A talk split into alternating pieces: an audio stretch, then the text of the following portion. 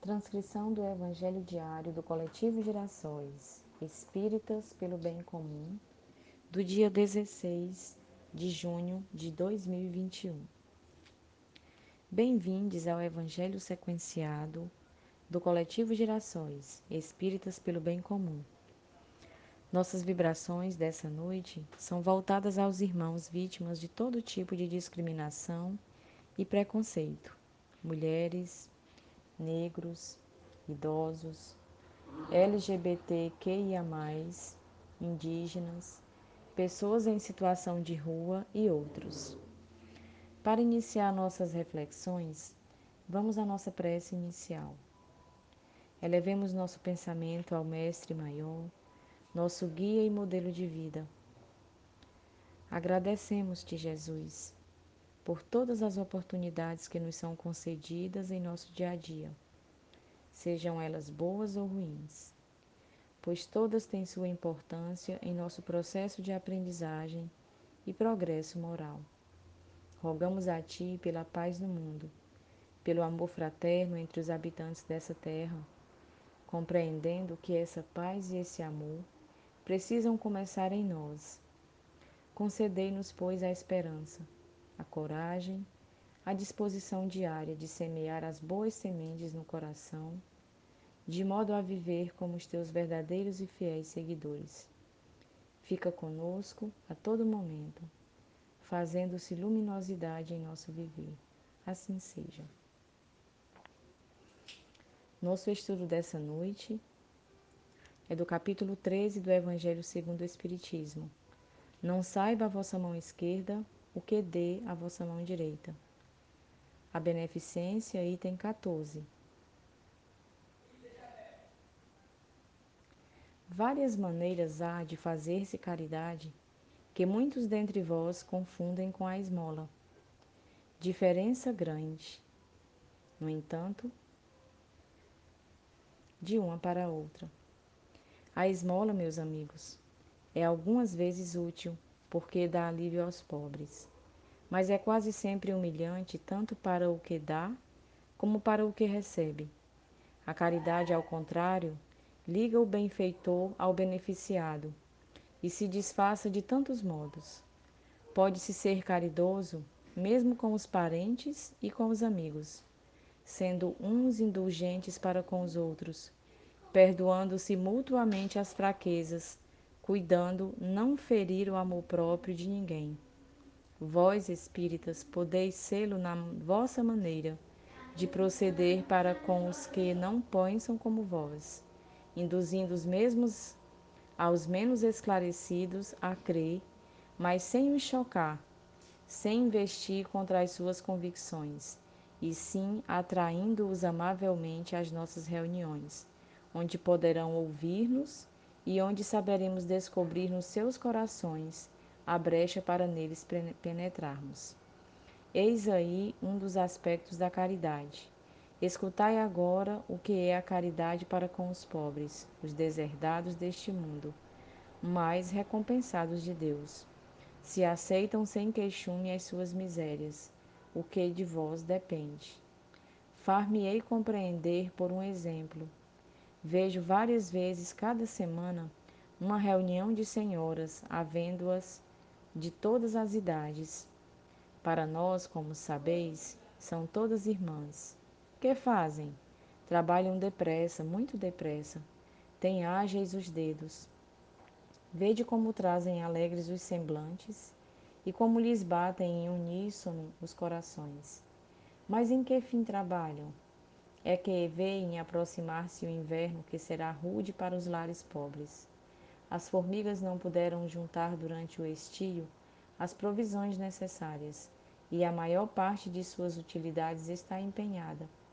As pobres mães se inquietam e choram, pensando nos filhinhos que durante a estação invernosa sentirão frio e fome. Tende paciência, infortunadas mulheres Deus inspirou a outras mais aquinhoadas do que vós. Elas se reuniram e estão confeccionando roupinhas. Depois, um destes dias, quando a terra se achar coberta de neve, e vós os lamentardes, dizendo: Deus não é justo? que é o que vos sai dos lábios sempre que sofreis, vereis surgir a filha de uma dessas boas trabalhadoras, que se constituíram obreiras dos pobres, pois que é para vós que elas trabalham assim. E os vossos lamentos se mudarão em bênçãos, dado que no coração dos infelizes o amor acompanha de bem perto o ódio. Como essas trabalhadoras precisam de encorajamento, vejo chegarem-lhes de todos os lados as comunicações dos bons espíritos. Os homens que fazem parte dessa sociedade lhe trazem também seu concurso, fazendo-lhes uma dessas leituras que agradam tanto. E nós que recompensamos o zelo de todos e de cada uma em particular, prometemos às laboriosas obreiras boa clientela, que lhes pagará à vista, em bênçãos, única moeda que tem curso no céu garantindo-lhes, além disso, sem receio de errar, que essa moeda não lhes faltará. Essa mensagem foi trazida por Carita na cidade de Leão, no ano de 1861. Então, meus irmãos, essa mensagem de Carita né, nos faz compreender que a prática da caridade é ação possível e cabível para qualquer um de nós, das mais diversas formas com o objetivo de amparar o nosso próximo mais necessitado, que recebemos o amparo da espiritualidade, da espiritualidade maior, não é? Sempre que de coração nos voltarmos ao auxílio de nossos irmãos. Essa mensagem nos lembra ainda que precisamos cuidar em não humilhar ao beneficiado pela ocasião da esmola, mas ao contrário, nos lembra que nós devemos zelar pela fraternidade disfarçar de todo modo possível a caridade, para que, para não causar constrangimentos a ninguém. Quaisquer que sejam as nossas dificuldades, tenhamos paciência e esperança. É outra lição que essa mensagem nos traz. Porque a misericórdia de Deus nos alcançará sempre, de alguma forma, através de pessoas bondosas que cuidam em atenuar os sofrimentos alheios, como verdadeiros instrumentos de Deus, né? Façamos o mesmo. Caminhemos em favor da ampliação da boa nova de nosso Senhor Jesus Cristo nos corações dessa terra. Comecemos por nós, hoje, aqui e agora. E a nossa mensagem de hoje é do livro Endereços de Paz. É de André Luiz, psicografia de Chico Xavier. O tema é Dificuldades e Problemas diz assim: Não admita possa alguém construir algo de bom sem dificuldade. Pense nos problemas que uma simples semente deve encontrar a fim de germinar para servir. Indique uma pessoa capaz de se manter na onda do êxito sem sofrer obstáculos. Muitas vezes, é na prestação de algum serviço incômodo que você vai achar os melhores ingredientes para soluções de seus problemas. Não ore por vida fácil. Roguemos a Deus ombros fortes, não só para carregar o bendito fardo das obrigações que nos competem, como também para sermos mais úteis uns aos outros. Cada coração pode ser um manancial de bênçãos. Então essa mensagem ela vem nos vem nos instigar, vem nos encher de, de boa vontade e de esperança, não é? nos lembrando que nós precisamos rogar a Deus para termos coragem, força, para termos bom ânimo, para darmos conta daquelas necessidades do nosso próprio viver. E cada coração, como ele diz aqui na última frase, né?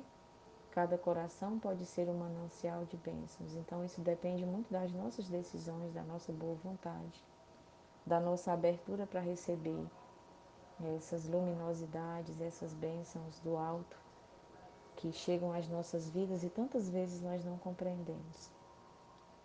Então, pensemos nisso, meus queridos.